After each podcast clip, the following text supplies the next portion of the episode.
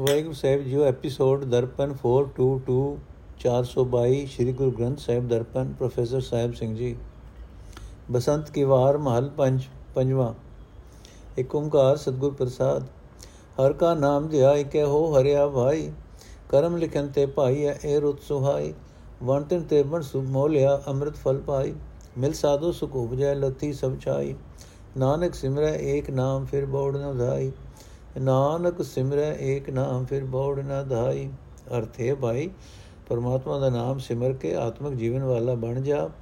ਜਿਵੇਂ ਪਾਣੀ ਮਿਲਣ ਨਾਲ ਰੁੱਖ ਨੂੰ ਹਰਿਆਵਲ ਮਿਲ ਜਾਂਦੀ ਹੈ, ਨਾਮ ਜਪਣ ਵਾਲੇ, ਨਾਮ ਜਪਣ ਵਾਸਤੇ ਮਨੁੱਖ ਦਾ, ਮਨੁੱਖ ਜਨਮ ਦਾ ਇਹ ਸੋਹਣਾ ਸਮਾਂ, ਪੂਰਵਲੇ ਕੀਤੇ ਕਰਮਾਂ ਅਨੁਸਾਰ ਪ੍ਰਭੂ ਵੱਲੋਂ ਲਿਖੇ ਬਖਸ਼ਿਸ਼ ਦੇ ਲੇਖ ਦੇ ਉਗੜਨ ਨਾਲ ਹੀ ਮਿਲਦਾ ਹੈ। ਜਿਵੇਂ ਬਰਖਾ ਨਾਲ, ਵਰਖਾ ਨਾਲ ਜੰਗਲ ਬਸਤ, ਬਨਸਪਤੀ ਸਾਰਾ ਜਗਤ ਖਿੜ ਪੈਂਦਾ ਹੈ, ਤਿਵੇਂ ਉਸ ਮਨੁੱਖ ਦਾ ਲੂਹ ਲੂਹ ਖਿੜ ਪੈਂਦਾ ਹੈ, ਜੋ ਅੰਮ੍ਰਿਤ ਨਾਮ ਰੂਪ ਫਲ ਹਾਸਲ ਕਰ ਲੈਂਦਾ ਹੈ। ਗੁਰੂ ਨੂੰ ਮਿਲ ਕੇ ਉਸ ਦੇ ਹਿਰਦੇ ਵਿੱਚ ਸੁਖ ਪੈਦਾ ਹੁੰਦਾ ਹੈ, ਉਸ ਦੇ ਮਨ ਦੀ ਮੈਲ ਲੈ ਜਾਂਦੀ ਹੈ।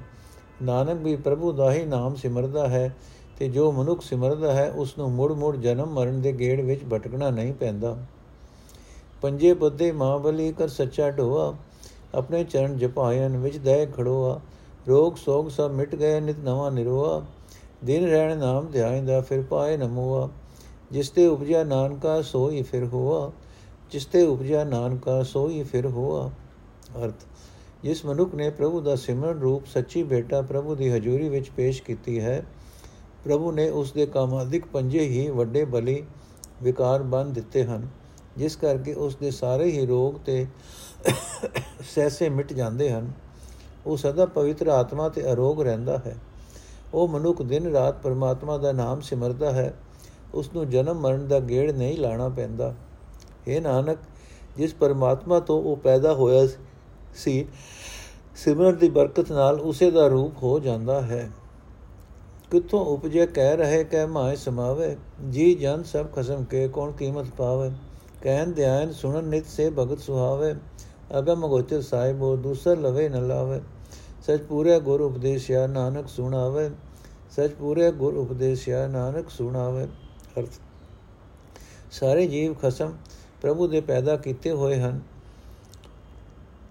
ਸਾਰੇ ਜੀਵ ਖਸਮ ਪ੍ਰਭੂ ਦੇ ਪੈਦਾ ਕੀਤੇ ਹੋਏ ਹਨ। ਕੋਈ ਵੀ ਆਪਣੇ ਪੈਦਾ ਕਰਨ ਵਾਲੇ ਦੇ ਗੁਣਾ ਦਾ ਮੁੱਲ ਨਹੀਂ ਪਾ ਸਕਦਾ। ਕੋਈ ਨਹੀਂ ਦੱਸ ਸਕਦਾ ਕਿ ਪ੍ਰਭੂ ਕਿੱਥੋਂ ਪੈਦਾ ਹੁੰਦਾ ਹੈ। ਕਿੱਥੇ ਰਹਿੰਦਾ ਹੈ ਤੇ ਕਿੱਥੇ ਲੀਨ ਹੋ ਜਾਂਦਾ ਹੈ। ਜੋ ਜੋ ਉਸ ਪ੍ਰਭੂ ਦੇ ਗੁਣ ਉਚਾਰਦੇ ਹਨ, ਚੇਤੇ ਕਰਦੇ ਹਨ, ਸੁਣਦੇ ਹਨ, ਉਹ ਭਗਤ ਸੋਹਣੇ ਜੀਵਨ ਵਾਲੇ ਹੋ ਜਾਂਦੇ ਹਨ।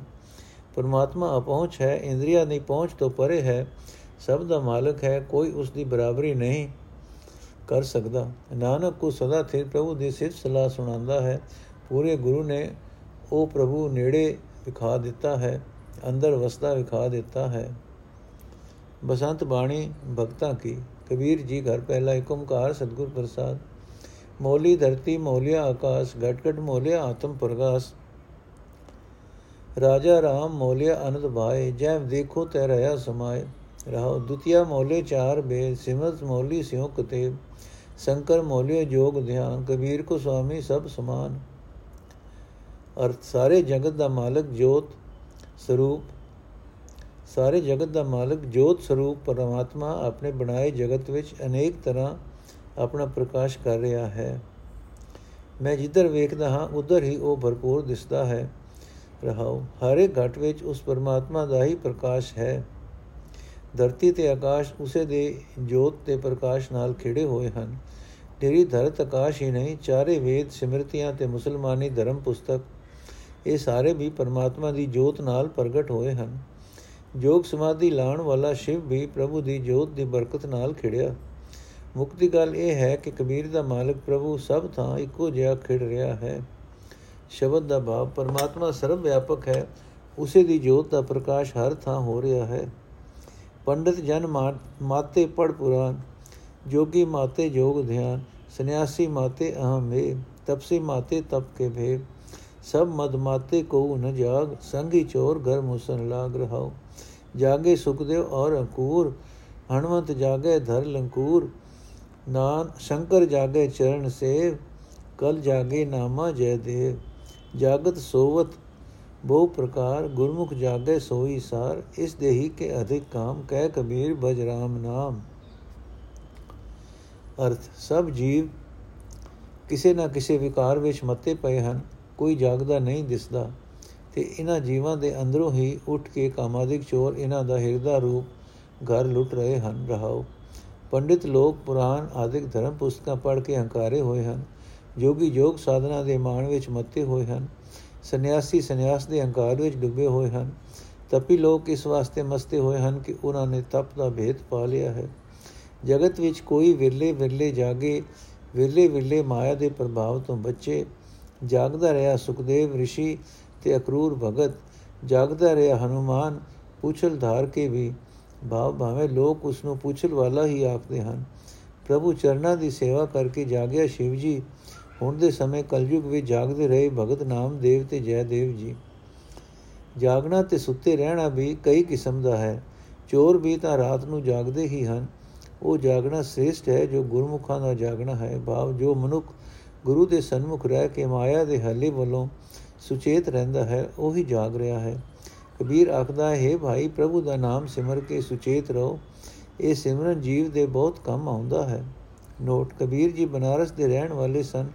ਭਗਤ ਨਾਮਦੇਵ ਜੀ ਬੰਬਈ ਦੇ, ਜ਼ਿਲ੍ਹਾ ਸਤਾਰਾ ਦੇ ਅਤੇ ਜੈਦੇਵ ਜੀ ਬੰਗਾਲ ਦੇ ਰਹਿਣ ਵਾਲੇ। ਕਬੀਰ ਜੀ ਇਹਨਾਂ ਦੋਹਾਂ ਭਗਤਾਂ ਦਾ ਜ਼ਿਕਰ ਕਰਦੇ ਹਨ।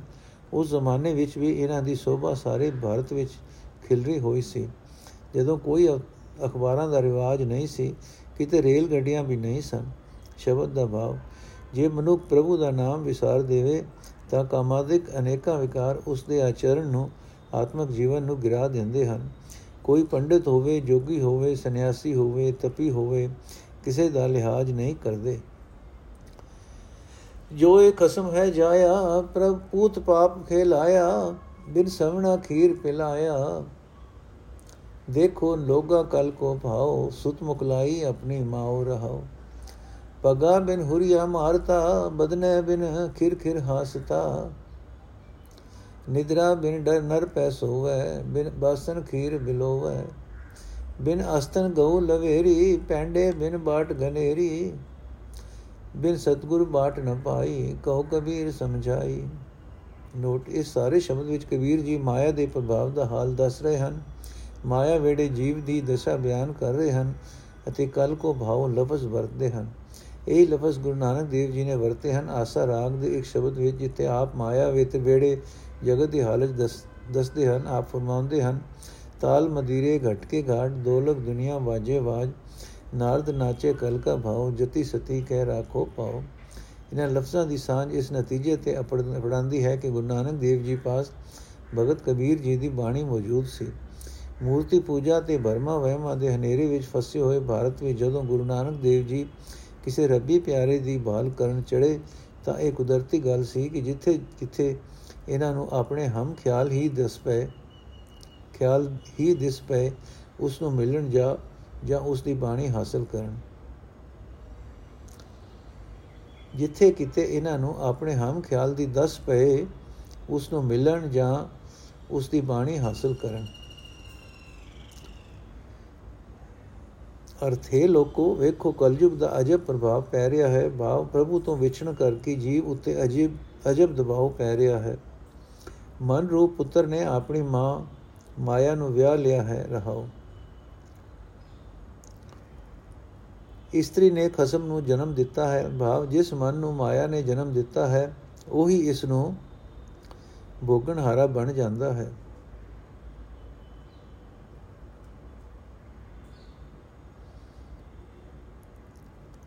ਮਨ ਪੁੱਤਰ ਨੇ ਪਿਓ ਜੀਵਾਤਮਾ ਨੂੰ ਖੇਡੇ ਲਾਇਆ ਹੋਇਆ ਹੈ। ਇਹ ਮਨ ਥਣਾ ਤੋਂ ਬਿਨਾ ਹੀ ਜੀਵਾਤਮਾ ਨੂੰ ਦੁੱਧ ਪਿਲਾ ਰਿਹਾ ਹੈ। ਭਾਵ ਨਾਸ਼ਵੰਤ ਪਦਾਰਥਾਂ ਦੇ ਸਵਾਦ ਵਿੱਚ ਪਾ ਰਿਹਾ ਹੈ। ਇਹ ਮਨ ਦੇ, ਇਸ ਮਨ ਦੇ ਕੋਈ ਪੈਰ ਨਹੀਂ ਹਨ, ਪਰ ਛਾਲਾ ਮਾਰਦਾ ਫਿਰਦਾ ਹੈ। ਇਸ ਦਾ ਮੂੰਹ ਨਹੀਂ, ਪਰ ਖਿੜਖਿੜ ਹੱਸਦਾ ਫਿਰਦਾ ਹੈ।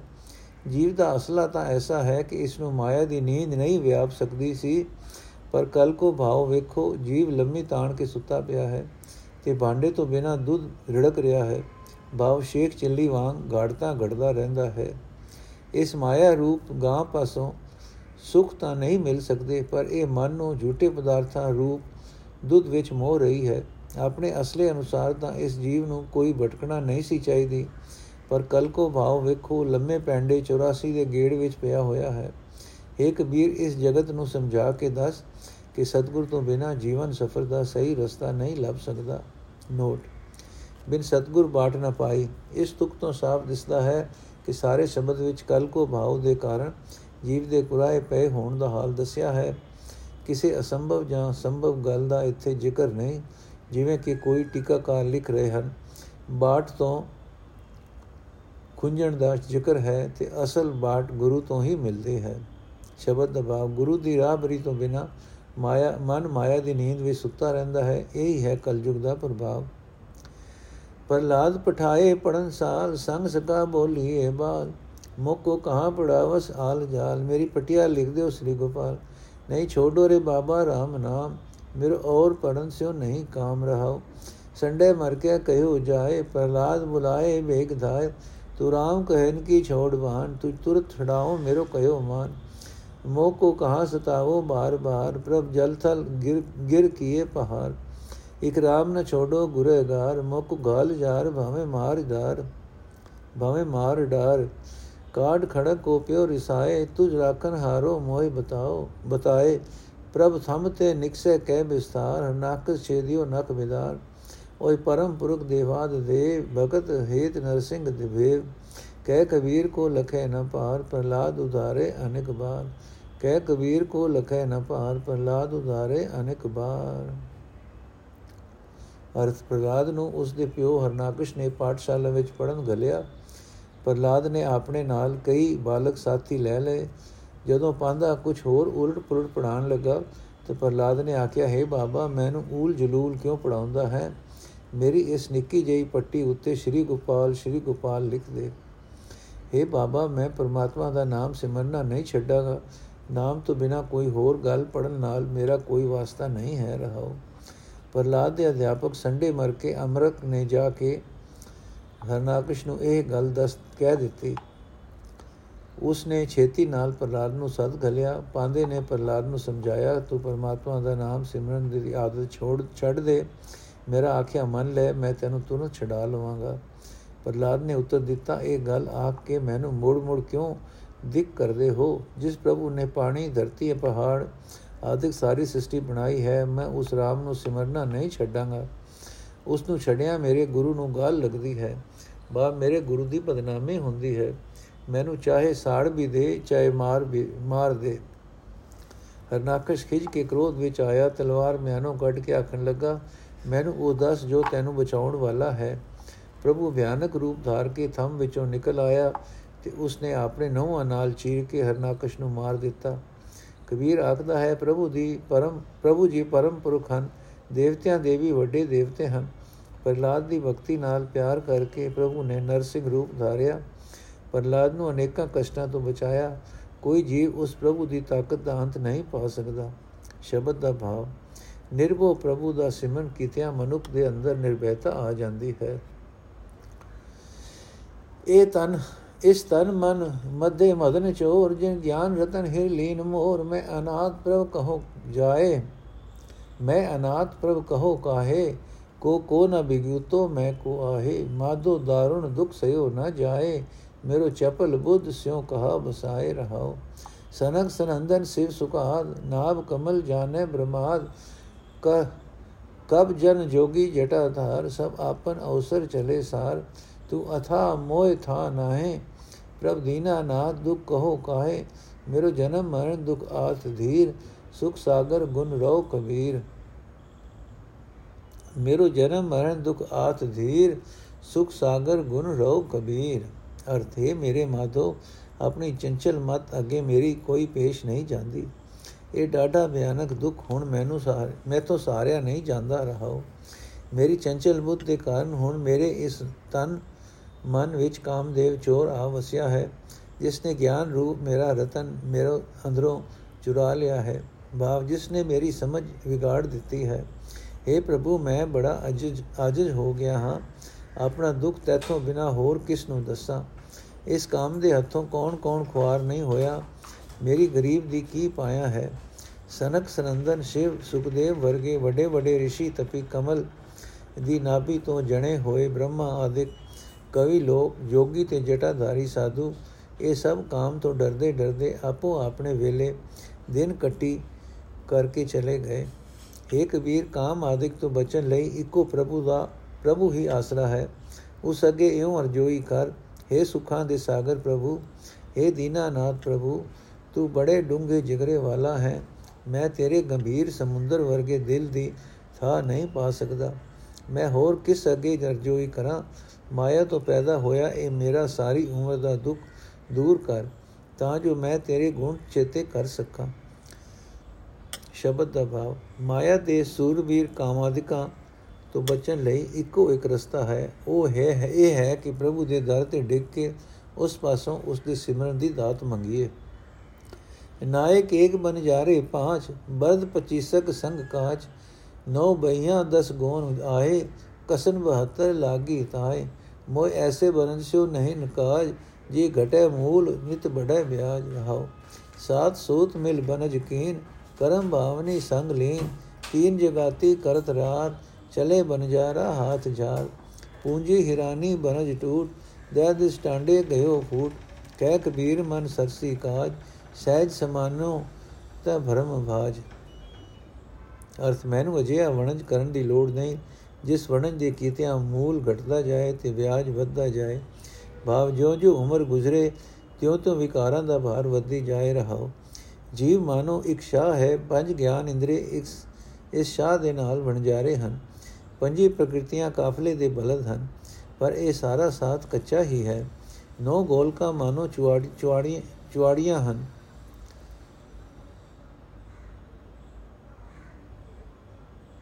ਦਸ ਇੰਦਰੇ ਛੱਟਾ ਹਨ। 72 ਲਾੜੀਆਂ ਛੱਟਾ ਸਿਉਣ ਲਈ ਸੇਬੇ ਹਨ, ਜੋ ਇਹਨਾਂ ਇੰਦਰੇ ਰੂਪ ਛੱਟਾਂ ਨੂੰ ਲੋਈਆਂ, ਲੱਗੀਆਂ ਹੋਈਆਂ ਹਨ।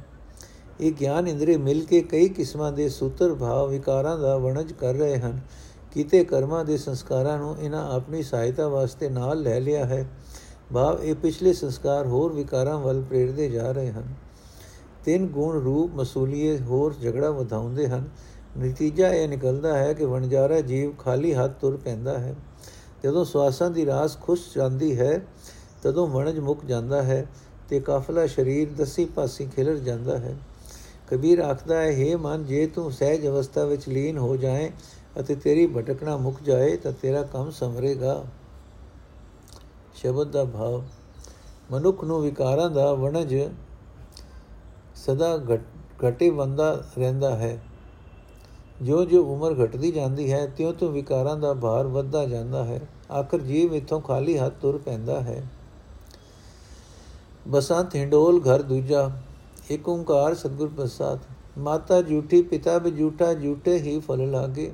ਆਵੇ ਝੂਠੇ ਜਾਏ ਵੀ ਝੂਠੇ ਝੂਠੇ ਮਰੇ ਅਭਾਗੇ ਕੋ ਪੰਡਿਤ ਸੂਚਾ ਕੌਣ ਉਠਾਓ ਜਹਾਂ ਬੈਸ ਹੋ ਭੋਜਨ ਖਾਓ ਰਹੋ ਜੇਬਾ ਝੂਠੀ ਬੋਲਤ ਝੂਠਾ ਕਰਨ ਨੇਤ ਸਭ ਝੂਠੇ ਇੰਦਰੀ ਕੀ ਝੂਠ ਉਤਰਸ ਨਹੀਂ ਬ੍ਰਹਮ ਅਗਨ ਕੇ ਲੁਠੇ ਅਗਨ ਵੀ ਝੂਠੀ ਪਾਣੀ ਝੂਠਾ ਝੂਠੀ ਬੈਸ ਪਕਾਇਆ ਝੂਠੀ ਕਰਚੀ ਕਰਛੀ ਪੜੋਸਨ ਪਰੋਸਨ ਲਗਾ ਝੂਠੇ ਹੀ ਬੈਠ ਖਾਇਆ ਗੋਬਰ ਝੂਠਾ ਚੌਕਾ ਝੂਠਾ ਝੂਠੀ ਦੇਨੀ ਕਾਰਾ ਕਹਿ ਕਬੀਰ ਤੇਰੀ ਨਰ ਸੂਚੇ ਸਾਚੀ ਭਰੀ ਵਿਚਾਰਾ ਅਰਥੇ ਪੰਡਿਤ ਦਸ ਉਹ ਕਿਹੜਾ ਥਾਂ ਹੈ ਜੋ ਸੁੱਚਾ ਹੈ ਜਿੱਥੇ ਬੈਠ ਕੇ ਮੈਂ ਰੋਟੀ ਖਾ ਸਕਾਂ ਤਾਂ ਜੋ ਪੂਰੀ ਸੁੱਚ ਰਹਿ ਸਕੇ ਰਹਾਓ ਮਾਂ ਅਪਵਿੱਤਰ, ਪਿਓ ਅਪਵਿੱਤਰ, ਇਹਨਾਂ ਤੋਂ ਜੰਮੇ ਹੋਏ ਬਾਲ ਬੱਚੇ ਵੀ ਅਪਵਿੱਤਰ।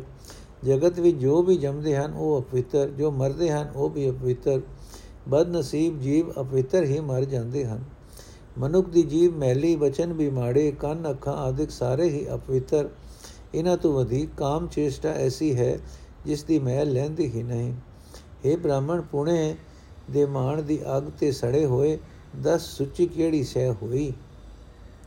हे ਬ੍ਰਾਹਮਣ, ਪੁਣੇ ਦੇ ਮਾਣ ਦੀ ਅਗ ਦੇ ਸੜੇ ਹੋਏ, ਦਸ ਸੁੱਚੀ ਕਿਹੜੀ ਸ਼ੈ ਹੋਈ? ਅਗ ਝੂਠੀ, ਪਾਣੀ ਝੂਠਾ ਪਕਾਣ ਵਾਲੀ ਵੀ ਝੂਠੀ, ਕੜਛੀ ਝੂਠੀ, ਜਿਸ ਨਾਲ ਭਾਜੀ ਆਦਿਕ ਵਰਤਾਉਂਦਾ ਹੈ, ਉਹ ਪ੍ਰਾਣੀ ਵੀ ਝੂਠਾ ਜਿਹੜਾ ਬਹਿ ਕੇ ਖਾਂਦਾ ਹੈ। ਗੋਹਾ ਝੂਠਾ, ਚੌਕਾ ਝੂਠਾ, ਝੂਠੀਆਂ ਹੀ ਉਸ ਹੁਕ ਚੌਕੀ ਦੇ ਦੁਆਲੇ ਪਈਆਂ ਲਕੀਰਾਂ।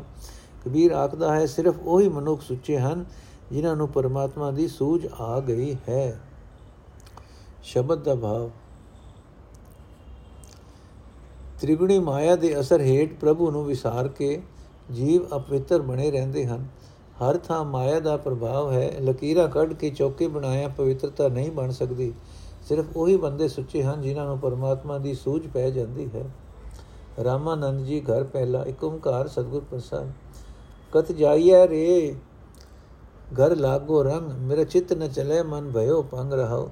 ਇੱਕ ਦਿਵਸ ਮਨ ਭਈ ਉਮੰਗ ਗਸ ਚੰਦਨ ਚੋਆ ਬੋ ਸੁਗੰਧ ਪੂਜਨ ਚਾਲੀ ਬ੍ਰਹਮ ਠਾਏ ਸੋ ਬ੍ਰਹਮ ਬਤਾਇਓ ਗੁਰ ਮਨ ਹਿਮਾਏ ਜਹਾਂ ਜਾਈਏ ਤੈ ਜਲ ਪਖਾਨ ਜਹਾਂ ਜਾਈਏ ਤੈ ਜਲ ਪਖਾਨ ਤੂੰ ਪੂਰ ਰਿਓ ਹੈ ਸਭ ਸਮਾਨ ਵੇਦ ਪੁਰਾਨ ਸਭ ਦੇਖੈ ਜੋਏ ਉਹਾਂ ਤੋ ਜਾਈਏ ਜੋ ਇਹਾਂ ਨਾ ਹੋਏ ਸਤਗੁਰ ਮੈਂ ਬਲਿਹਾਰੀ ਤੋਰ ਜਿਨ ਸਕਲ ਬਿਕਲ ਭ੍ਰਮ ਕਾਟੇ ਮੋਰ ਰਾਮਾਨੰਦ ਸੁਆਮੀ ਰਸਤ ਬ੍ਰਹਮ ਗੁਰ ਕਾ ਸ਼ਬਦ ਕਾਟੇ ਕੋਟ ਕਰਮ। ਅਰਥੇ ਭਾਈ, ਹੋਰ ਕਿੱਥੇ ਜਾਈਏ? ਹੁਣ ਹਿਰਦੇ ਘਰ ਵਿੱਚ ਹੀ ਮौज ਬਣ ਗਈ ਹੈ। ਮੇਰਾ ਮਨ ਹੁਣ ਡੋਲਦਾ ਨਹੀਂ, ਥਿਰ ਹੋ ਗਿਆ ਹੈ ਰਹਾਓ ਇੱਕ ਦਿਨ ਮੇਰੇ ਮਨ ਵਿੱਚ ਵੀ ਤਾਂਗ ਪੈਦਾ ਹੋਈ ਸੀ। ਮੈਂ ਚੰਦਨ ਘਸਾ ਕੇ ਅਤਰ ਤੇ ਹੋਰ ਕਈ ਸੁਮੰਧੀਆਂ ਲੈ ਲਈਆਂ ਤੇ ਮੈਂ ਮੰਦਰ ਵਿੱਚ ਪੂਜਾ ਕਰਨ ਲਈ ਤੁਰ ਪਈ। ਪਰ ਹੁਣ ਤਾਂ ਮੈਨੂੰ ਉਹ ਪਰਮਾਤਮਾ ਜਿਸ ਨੂੰ ਮੈਂ ਮੰਦਰ ਵਿੱਚ ਰਹਿੰਦਾ ਸਮਝਦੀ ਸੀ, ਸਮਝਦਾ ਸਾਂ ਮੇਰੇ ਗੁਰੂ ਨੇ ਮੇਰੇ ਮਨ ਵਿੱਚ ਹੀ ਵਸਦਾ ਦਿਖਾ ਦਿੱਤਾ। ਤੀਰਥਾਂ ਉੱਤੇ ਜਾਈਏ, ਚਾਹੇ ਮੰਦਰਾਂ ਵਿੱਚ ਜਾਈਏ, ਜਿੱਥੇ ਵੀ ਜਾਈਏ, ਉੱਥੇ ਪਾਣੀ ਹੈ ਜਾਂ ਪੱਥਰ ਹਨ। ਇਹ ਪ੍ਰਭੂ, ਤੂੰ ਹਰ ਥਾਂ ਇੱਕੋ ਜਿਹਾ ਭਰਪੂਰ ਹੈ। ਵੇਦ ਪੁਰਾਨ ਆਦਿਕ ਧਰਮ ਪੁਸਤਕਾਂ ਵੀ ਖੋਜ ਕੇ ਵੇਖ ਲਈਆਂ ਹਨ। ਸੋ ਤੀਰਥਾਂ ਤੇ ਮੰਦਰਾਂ ਵਿੱਚ ਤਦੋਂ ਹੀ ਜਾਣ ਦੀ ਲੋੜ ਪਏ, ਜੇ ਪਰਮਾਤਮਾ ਇੱਥੇ ਮੇਰੇ ਮਨ ਵਿੱਚ ਨਾ ਵਸਦਾ ਹੋਵੇ। ਇਹ ਸਤਿਗੁਰੂ, ਮੈਂ ਤੇਤੋਂ ਸਦਕੇ ਹਾਂ, ਜਿਸ ਨੇ ਮੇਰੇ ਸਾਰੇ ਔਖੇ ਭੁਲੇਖੇ ਦੂਰ ਕਰ ਦਿੱਤੇ ਹਨ। ਰਾਮਾਨੰਦ ਦਾ ਮਾਲਕ ਪ੍ਰਭੂ ਹਰ ਥਾਂ ਮੌਜੂਦ ਹੈ ਤੇ ਗੁਰੂ ਦੀ ਰਾਹੀਂ ਮਿਲਦਾ ਹੈ ਕਿਉਂਕਿ ਗੁਰੂ ਦਾ ਸ਼ਬਦ ਕਰੋੜਾਂ ਕੀਤੇ ਮੰਦੇ ਕਰਮਾਂ ਦਾ ਨਾਸ਼ ਕਰ ਦਿੰਦਾ ਹੈ। ਨੋਟ, ਭਗਤ ਰਾਮਾਨੰਦ ਜੀ ਜਾਤੀ ਦੇ ਬ੍ਰਾਹਮਣ ਸਨ, ਪਰ ਧਰਮ ਆਗੂ ਬ੍ਰਾਹਮਣਾਂ ਦੇ ਪਾਏ ਹੋਏ ਭੁਲੇਖਿਆਂ ਦਾ ਇਸ ਸ਼ਬਦ ਵਿੱਚ ਖੰਡਨ ਕਰਦੇ ਹਨ ਤੇ ਆਖਦੇ ਹਨ ਕਿ ਤੀਰਥਾਂ ਦੇ ਇਸ਼ਨਾਨ ਤੇ ਮੂਰਤੀ ਪੂਜਾ ਨਾਲ ਮਨ ਦੀ ਅਵਸਥਾ ਉੱਚੀ ਨਹੀਂ ਹੋ ਸਕਦੀ। ਜੇ ਪੂਰੇ ਗੁਰੂ ਦੀ ਸ਼ਰਨ ਪਾਈਏ, ਪਈਏ ਤਾਂ ਸਾਰੇ ਭੁਲੇਖੇ ਦੂਰ ਹੋ ਜਾਂਦੇ ਹਨ ਤੇ ਪਰਮਾਤਮਾ ਹਰ ਥਾਂ ਵਿਆਪਕ ਅਤੇ ਆਪਣੇ ਅੰਦਰ ਵਸਦਾ ਦਿਸਦਾ ਹੈ। ਸਤਿਗੁਰ ਦਾ ਸ਼ਬਦ ਹੀ ਜਨਮਾਂ ਜਨਮਾਤਰਾਂ ਦੇ ਕੀਤੇ ਮੰਦੇ ਕਰਮਾਂ ਦਾ ਨਾਸ਼ ਕਰਨ ਦੇ ਸਮਰੱਥ ਹੈ।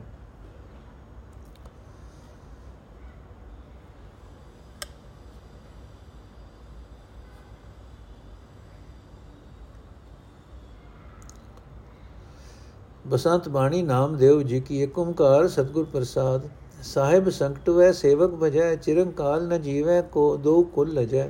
ਤੇਰੀ ਭਗਤ ਨ ਛੋਡੋ ਭਾਵੇਂ ਲੋਗ ਹਸੈ, ਚਰਨ ਕਮਲ ਮੇਰੇ ਹੀਰੇ ਬਸੈ ਰਹਾਉ, ਜੈਸੇ ਆਪਣੇ ਧਨੇ ਪ੍ਰਾਨੀ ਮਰਨ ਮਾਂਡੇ, ਤੈਸੇ ਸੰਤ ਜਨਾ RAM ਨਾਮ ਨਾ ਛਾੜੈ ਗੰਗਾ ਗਿਆ ਗੁਦਾਵਰੀ ਸੰਸਾਰ ਕੇ ਕਾਮਾ, ਨਾਰਾਇਣ ਸੁਪਰਸਨ ਹੋਏ ਤਾਂ ਸੇਵਕ ਨਾਮਾ।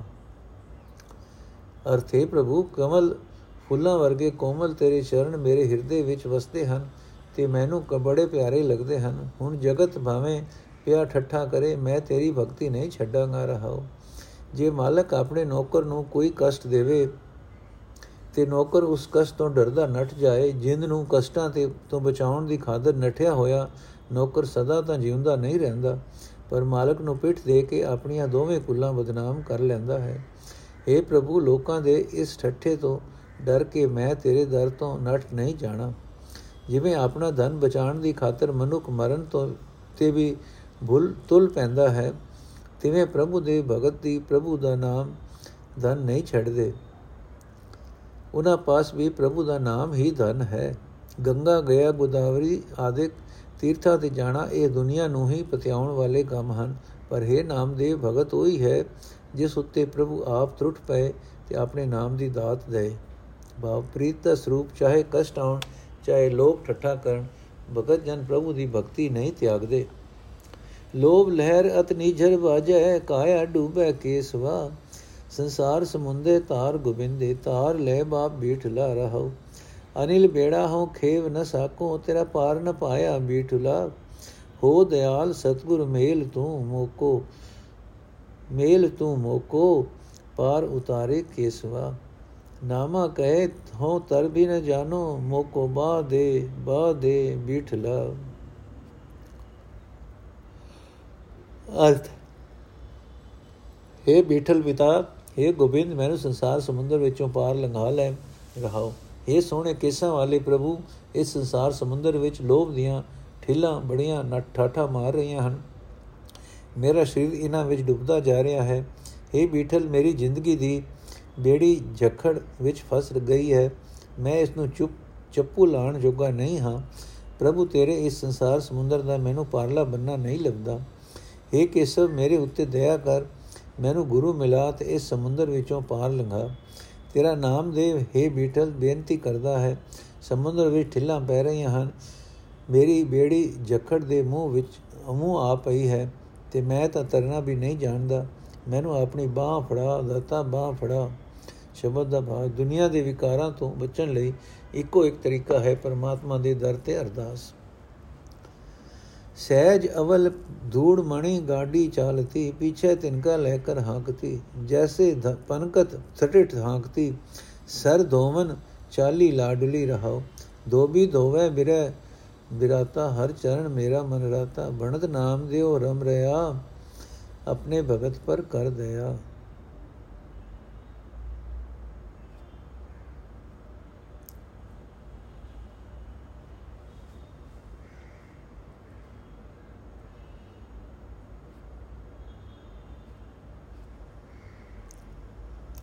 ਅਰਥ, ਜਿਵੇਂ ਪਹਿਲਾ ਭਾਵ ਅਤੇ ਅੱਗੇ ਮੈਲੇ ਕੱਪੜਿਆਂ ਨਾਲ ਲੱਦੀ ਹੋਈ ਗੱਡੀ ਸਹਜੇ ਸਹਜੇ ਤੁਰੀ ਜਾਂਦੀ ਹੈ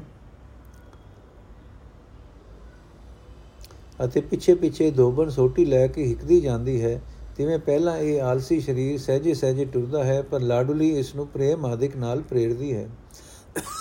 ਜਿਵੇਂ ਦੋਬਨ ਉਸ ਗੱਡੀ ਨੂੰ ਪਾਣੀ ਦੇ ਘਾਟ ਘਾਟ ਵੱਲ ਥਟਟ ਆਕ ਕੇ ਹਿੱਕਦੀ ਹੈ ਅਤੇ ਸਰ ਉੱਤੇ ਧੋਬੀ ਦੀ ਲਾਡਲੀ ਇਸਤਰੀ ਕੱਪੜੇ ਧੋਣ ਲਈ ਜਾਂਦੀ ਹੈ, ਤਿਵੇਂ ਪ੍ਰੇਮਣ ਜੀਵ ਇਸਤਰੀ ਸਤਸੰਗ ਸਰੋਵਰ ਉੱਤੇ ਮਨ ਨੂੰ ਧੋਣ ਲਈ ਜਾਂਦੀ ਹੈ। ਰਹਾਓ ਪਿਆਰ ਵਿੱਚ ਰੰਗਿਆ ਹੋਇਆ ਧੋਬੀ ਗੁਰੂ ਸਰੋਵਰ ਤੇ ਆਈਆਂ ਜਗਿਆਸੂ ਇਸਤਰੀਆਂ ਦੇ ਮਨ ਪਵਿੱਤਰ ਕਰ ਦਿੰਦਾ ਹੈ। ਉਸੇ ਗੁਰੂ ਧੋਬੀ ਦੀ ਮੇਰ ਦਾ ਸਦਕਾ ਮੇਰਾ ਮਨ ਵੀ ਅਕਾਲ ਪੁਰਖ ਦੇ ਚਰਨਾਂ ਵਿੱਚ ਰੰਗਿਆ ਗਿਆ ਹੈ। ਨਾਮਦੇਵ ਆਖਦਾ ਹੈ, ਉਹ ਅਕਾਲ ਪੁਰਖ ਸਭ ਥਾਂ ਵਿਆਪਕ ਹੈ ਅਤੇ ਆਪਣੇ ਭਗਤਾਂ ਉੱਤੇ ਇਸੇ ਤਰ੍ਹਾਂ ਭਾਵ ਗੁਰੂ ਦੀ ਰਾਹੀਂ ਮੇਰ ਕਰਦਾ ਰਹਿੰਦਾ ਹੈ। ਬਸੰਤ ਬਾਣੀ ਰਵਿਦਾਸ ਜੀ ਕੀ ਏਕ ਓੰਕਾਰ ਸਤਗੁਰ ਪ੍ਰਸਾਦ ਤੁਝੇ ਸੁਜੰਤਾ ਕਛੂ ਨਾਏ ਪਹਿਰਾਵਾ ਦੇਖੇ ਊ 부ਜਾਏ ਗਰਭਵਤੀ ਕਾ ਨਾਹੀ ਠਾਉ ਤੇਰੀ ਗਰਦਨ ਉਪਰ ਲਵੇ ਕਾਉ ਤੂ ਕਾਏ ਗਰਬੇ ਬਾਵਲੀ ਜੈਸੇ ਭਾਦੋ ਖੁੰਭ ਰਾਜ ਤੂੰ ਤਿਸਤੇ ਖਰੀ ਉਤਾਵਲੀ ਰਹਾਉ ਜੈਸੇ ਪੁਰੰਗ ਨਹੀਂ ਪਾਇਓ ਭੇਦ ਤਨ ਸੁਗੰਧ ਢੂੰਢੇ ਪ੍ਰਦੇਸ਼ ਆਪ ਤਨ ਕਾ ਅਪ ਤਨ ਕਾ ਜੋ ਕਰੇ ਵਿਚਾਰ ਤਿਸ ਨਹੀਂ ਜਮ ਕੰਕਰ ਕਰੇ ਖੁਆਰ ਪੁੱਤਰ ਕਲਤਰ ਕਾ ਕਰੇ ਹੰਕਾਰ ਠਾਕੁਰ ਲੇਖਾ ਮੰਗਨ ਹਾਰ ਫੇੜੇ ਕਾ ਦੁਖ ਸਹਿ ਜਿਓ ਪਾਛੇ ਕਿਸੇ ਪੁਕਾਰੇ ਪਿਓ ਪਿਓ ਸਾਧੂ ਕੀ ਜੋ ਲੇ ਓਟ ਤੇਰੇ ਮਿਟੇ ਭਾਵ ਸਭ ਕੋਟ ਕੋਟ ਕਹਿ ਰਵਿਦਾਸ ਜੋ ਜਪੇ ਨਾਮ ਤਿਸ ਜਾਤ ਨ ਜਨਮ ਨ ਜੋਨ ਕਾਮ ਅਰਥੇ ਮੇਰੀ ਕਮਲੀ ਕਾਇਆ ਤੂੰ ਕਿਉ ਮਾਣ ਕਰਦੀ ਹੈ ਤੂੰ ਤਾਂ ਉਸ ਖੁੰਮ ਵਰੋਂ ਵੀ ਛੇਤੀ ਨਾਸ ਹੋ ਜਾਣ ਵਾਲੀ ਹੈ ਜੋ ਬਾਦਰੋਂ ਵਿੱਚ ਉਗਦੀ ਹੈ ਰਹਾਓ ਏ ਕਾਇਆ, ਤੂੰ ਆਪਣਾ ਠਾਠ ਵੇਖ ਕੇ ਆਕੜਦੀ ਹੈ। ਇਸ ਆਕੜ ਵਿੱਚ ਤੈਨੂੰ ਕੁਝ ਵੀ ਸੁਰਤ ਨਹੀਂ ਰਹੀ। ਵੇਖ ਕਾਰਨ ਦਾ ਕੋਈ ਥਾਂ ਨਹੀਂ ਹੁੰਦਾ। ਤੇਰੇ ਮੰਦੇ ਦਿਨ ਆਏ ਹੋਏ ਹਨ ਕਿ ਤੂੰ ਝੂਠਾ ਮਾਣ ਕਰ ਰਹੀ ਹੈ। ਏ ਕਾਇਆ, ਜਿਵੇਂ ਹਰਨ ਨੂੰ ਇਹ ਭੇਤ ਨਹੀਂ ਮਿਲਦਾ ਕਿ, ਕਸਤੂਰੀ ਦੀ ਸੁਗੰਧੀ ਉਸਦੇ ਆਪਣੇ ਸਰੀਰ ਵਿੱਚੋਂ ਆਉਂਦੀ ਹੈ, ਪਰ ਉਹ ਪਰਦੇਸ ਢੂੰਡਦਾ ਫਿਰਦਾ ਹੈ। ਤਿਵੇਂ ਤੈਨੂੰ ਇਹ ਸਮਝ ਨਹੀਂ ਕਿ ਸੁੱਖਾਂ ਦਾ ਪ੍ਰਮੂਲ ਪ੍ਰਭੂ ਤੇਰੇ ਆਪਣੇ ਅੰਦਰ ਹੈ, ਜੋ ਜੀਵ ਆਪਣੇ ਸਰੀਰ ਦੀ ਵਿਚਾਰ ਕਰਦਾ ਹੈ ਕਿ ਇਹ ਸਦਾ ਸਥਿਰ ਰਹਿਣ ਵਾਲਾ ਨਹੀਂ, ਉਸ ਨੂੰ ਜਮਦੂਤ ਖੁਆਰ ਨਹੀਂ ਕਰਦਾ। ਇਹ ਕਾਇਆ, ਤੂੰ ਪੁੱਤਰ ਤੇ ਵੋਟੀ ਦਾ ਮਾਣ ਕਰਦੀ ਹੈ ਤੇ ਪ੍ਰਭੂ ਨੂੰ ਭੁਲਾ ਬੈਠੀ ਹੈ। ਚੇਤਾ ਰੱਖ, ਮਾਲਕ ਪ੍ਰਭੂ ਕੀਤੇ ਕਰਮਾਂ ਦਾ ਲੇਖਾ ਮੰਗਦਾ ਹੈ। ਭਾਵ ਜੀਵ ਆਪਣੇ ਕੀਤੇ ਮੰਦੇ ਕਰਮਾਂ ਕਰਕੇ ਦੁੱਖ ਸਹਾਰਦਾ ਹੈ। ਇਹ ਕਾਇਆ ਜਿੰਦ ਦੇ ਨਿਕਲ ਜਾਣ ਪਿੱਛੋਂ ਤੂੰ ਕਿਸ ਨੂੰ ਪਿਆਰਾ ਪਿਆਰਾ ਆਖ ਕੇ ਵਾਜਾ ਮਾਰੇਂਗੀ? ਇੱਕ ਆਇਆ ਜੇ ਤੂੰ ਗੁਰੂ ਦਾ ਆਸਰਾ ਲੈ, ਤੇਰੇ ਕਰੋੜਾਂ ਕੀਤੇ ਪਾਪ ਸਾਰੇ ਦੇ ਸਾਰੇ ਨਾਸ ਹੋ ਜਾਣ। ਰਵਿਦਾਸ ਆਖਦਾ ਹੈ, ਜੋ ਮਨੁੱਖ ਨਾਮ ਜਪਦਾ ਹੈ, ਉਸ ਦੀ ਨੀਵੀਂ ਜਾਤ ਮੁੱਕ ਜਾਂਦੀ ਹੈ, ਉਸ ਦਾ ਜਨਮ ਮਿਟ ਜਾਂਦਾ ਹੈ। ਜੂਨਾ ਨਾਲ ਉਸ ਦਾ ਵਾਸਤਾ ਨਹੀਂ ਰਹਿੰਦਾ।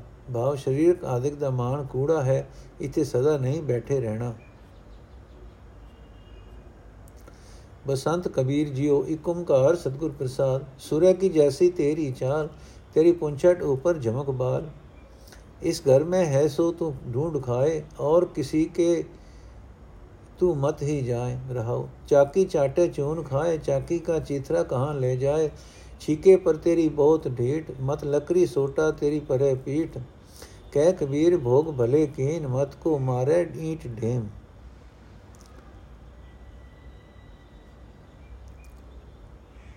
ਅਰਥ ਹੈ, ਕੁੱਤੇ ਦੇ ਸੁਭਾਅ ਵਾਲੇ ਜੀਵ, ਜੋ ਤੂੰ ਆਪਣੀ ਹੱਕ ਦੀ ਕਮਾਈ ਹੈ, ਉਸੇ ਨੂੰ ਨਿਸੰਗ ਹੋ ਕੇ ਵਰਤ, ਕਿਸੇ ਬਿਗਾਨੇ ਮਾਲ ਦੀ ਲਾਲਸਾ ਨਾ ਕਰਨੀ। ਰਹਾਓ, ਰੁੱਖੀ ਸੁੱਕੀ ਖਾਏ ਕੇ ਠੰਡਾ ਪਾਣੀ ਪੀਓ, ਫਰੀਦਾ ਦੇਖ ਪਰਾਈ ਚੋਪੜੀ ਨਾ ਤਰਸਾਏ ਜਿਓ। ਇਹ ਕੁੱਤੇ ਗਾਂ ਵਰਗੀ ਤੇਰੀ ਤੋਰ ਹੈ, ਤੇਰੀ ਪੁੱਛਲ ਉੱਤੇ ਵਾਲ ਵੀ ਸੋਹਣੇ ਚਮਕਦੇ ਹਨ। ਇਹ ਕੁੱਤਾ ਸੁਭਾਅ, ਜੀਵ ਸ਼ਰੀਫਾਂ ਵਰਗੀ ਤੇਰੀ ਸ਼ਕਲ ਤੇ ਪਹਿਨਾਵਾ ਹੈ। ਇਹ ਕੁੱਤੇ, ਤੂੰ ਚੱਕੀ ਚਟਦਾ ਹੈ ਤੇ ਆਟਾ ਖਾਂਦਾ ਹੈ। ਪਰ ਜਾਂਦਾ ਹੋਇਆ ਪਰੋਲਾ ਕਿੱਥੇ ਲੈ ਜਾਏਗਾ? ਇਹ ਜੀਵ, ਜਿਹੜੀ ਮਾਇਆ ਰੋਜ਼ ਵਰਤਦਾ ਹੈ, ਇਹ ਤਾਂ ਭਲਾ ਵਰਤਦੀ ਹੈ, ਪਰ ਜੋੜ ਜੋੜ ਕੇ ਆਖਰ ਨਾਲ ਕੀ ਲੈ ਜਾਏਗਾ? ਇਹ ਸਵਾਨ ਤੂੰ ਛਿੱਕੇ ਵੱਲ ਬੜਾ ਤਕਰਿਆ ਹੈ, ਵੇਖੇ ਕਿਤੇ ਲੋਕ ਲੱਕ ਉੱਤੇ ਕਿਤੋਂ ਸੋਟਾ ਨਾ ਵੱਜੇ। ਜੇ ਜੀਵ ਵਿਗਾਨੇ ਘਰਾਂ ਵੱਲ ਤੱਕਦਾ ਹੈ, ਜੋ ਜੀਵ ਵਿਗਾਨੇ ਘਰਾਂ ਵੱਲ ਤੱਕਦਾ ਹੈ, ਇਸ ਵਿੱਚੋਂ ਉਪਾਦੀ ਹੀ ਨਿਕਲੇਗੀ। ਕਬੀਰ ਆਖਦਾ, ਹੈ ਸਵਾਨ ਤੂੰ ਬਥੇਰਾ ਕੁਝ ਖਾਦਾ ਉਜਾੜਿਆ ਹੈ ਪਰ ਧਿਆਨ ਰੱਖੀ ਕਿਤੇ ਕੋਈ ਇਟ ਡੈਮ ਤੇਰੇ ਸਿਰ ਉੱਤੇ ਨਾ ਮਾਰ ਦੇਵੇ। हे ਜੀਵ, ਤੂੰ ਜੋ ਇਸ ਭੋਗਣ ਇਸ ਭੋਗ ਭੋਗਣ ਵਿੱਚ ਹੀ ਰੁੱਝਾ ਪਿਆ ਹੈ, ਇਹਨਾਂ ਦਾ ਅੰਤ ਕੁਆਰੀ ਹੀ ਹੁੰਦਾ ਹੈ। ਸ਼ਬਦ ਦਾ ਭਾਵ ਸੰਤੋਖਹੀਨਤਾ ਖੁਆਰ ਕਰਦੀ ਹੈ। ਵਾਹਿਗੁਰੂ ਜੀ ਕਾ ਖਾਲਸਾ, ਵਾਹਿਗੁਰੂ ਜੀ ਕੀ ਫਤਿਹ। ਅੱਜ ਦਾ ਐਪੀਸੋਡ ਇੱਥੇ ਸਮਾਪਤ ਹੈ ਜੀ। ਕੱਲ ਤੋਂ ਰਾਗ ਸਾਰੰਗ ਸ਼ੁਰੂ ਹੋਏਗਾ।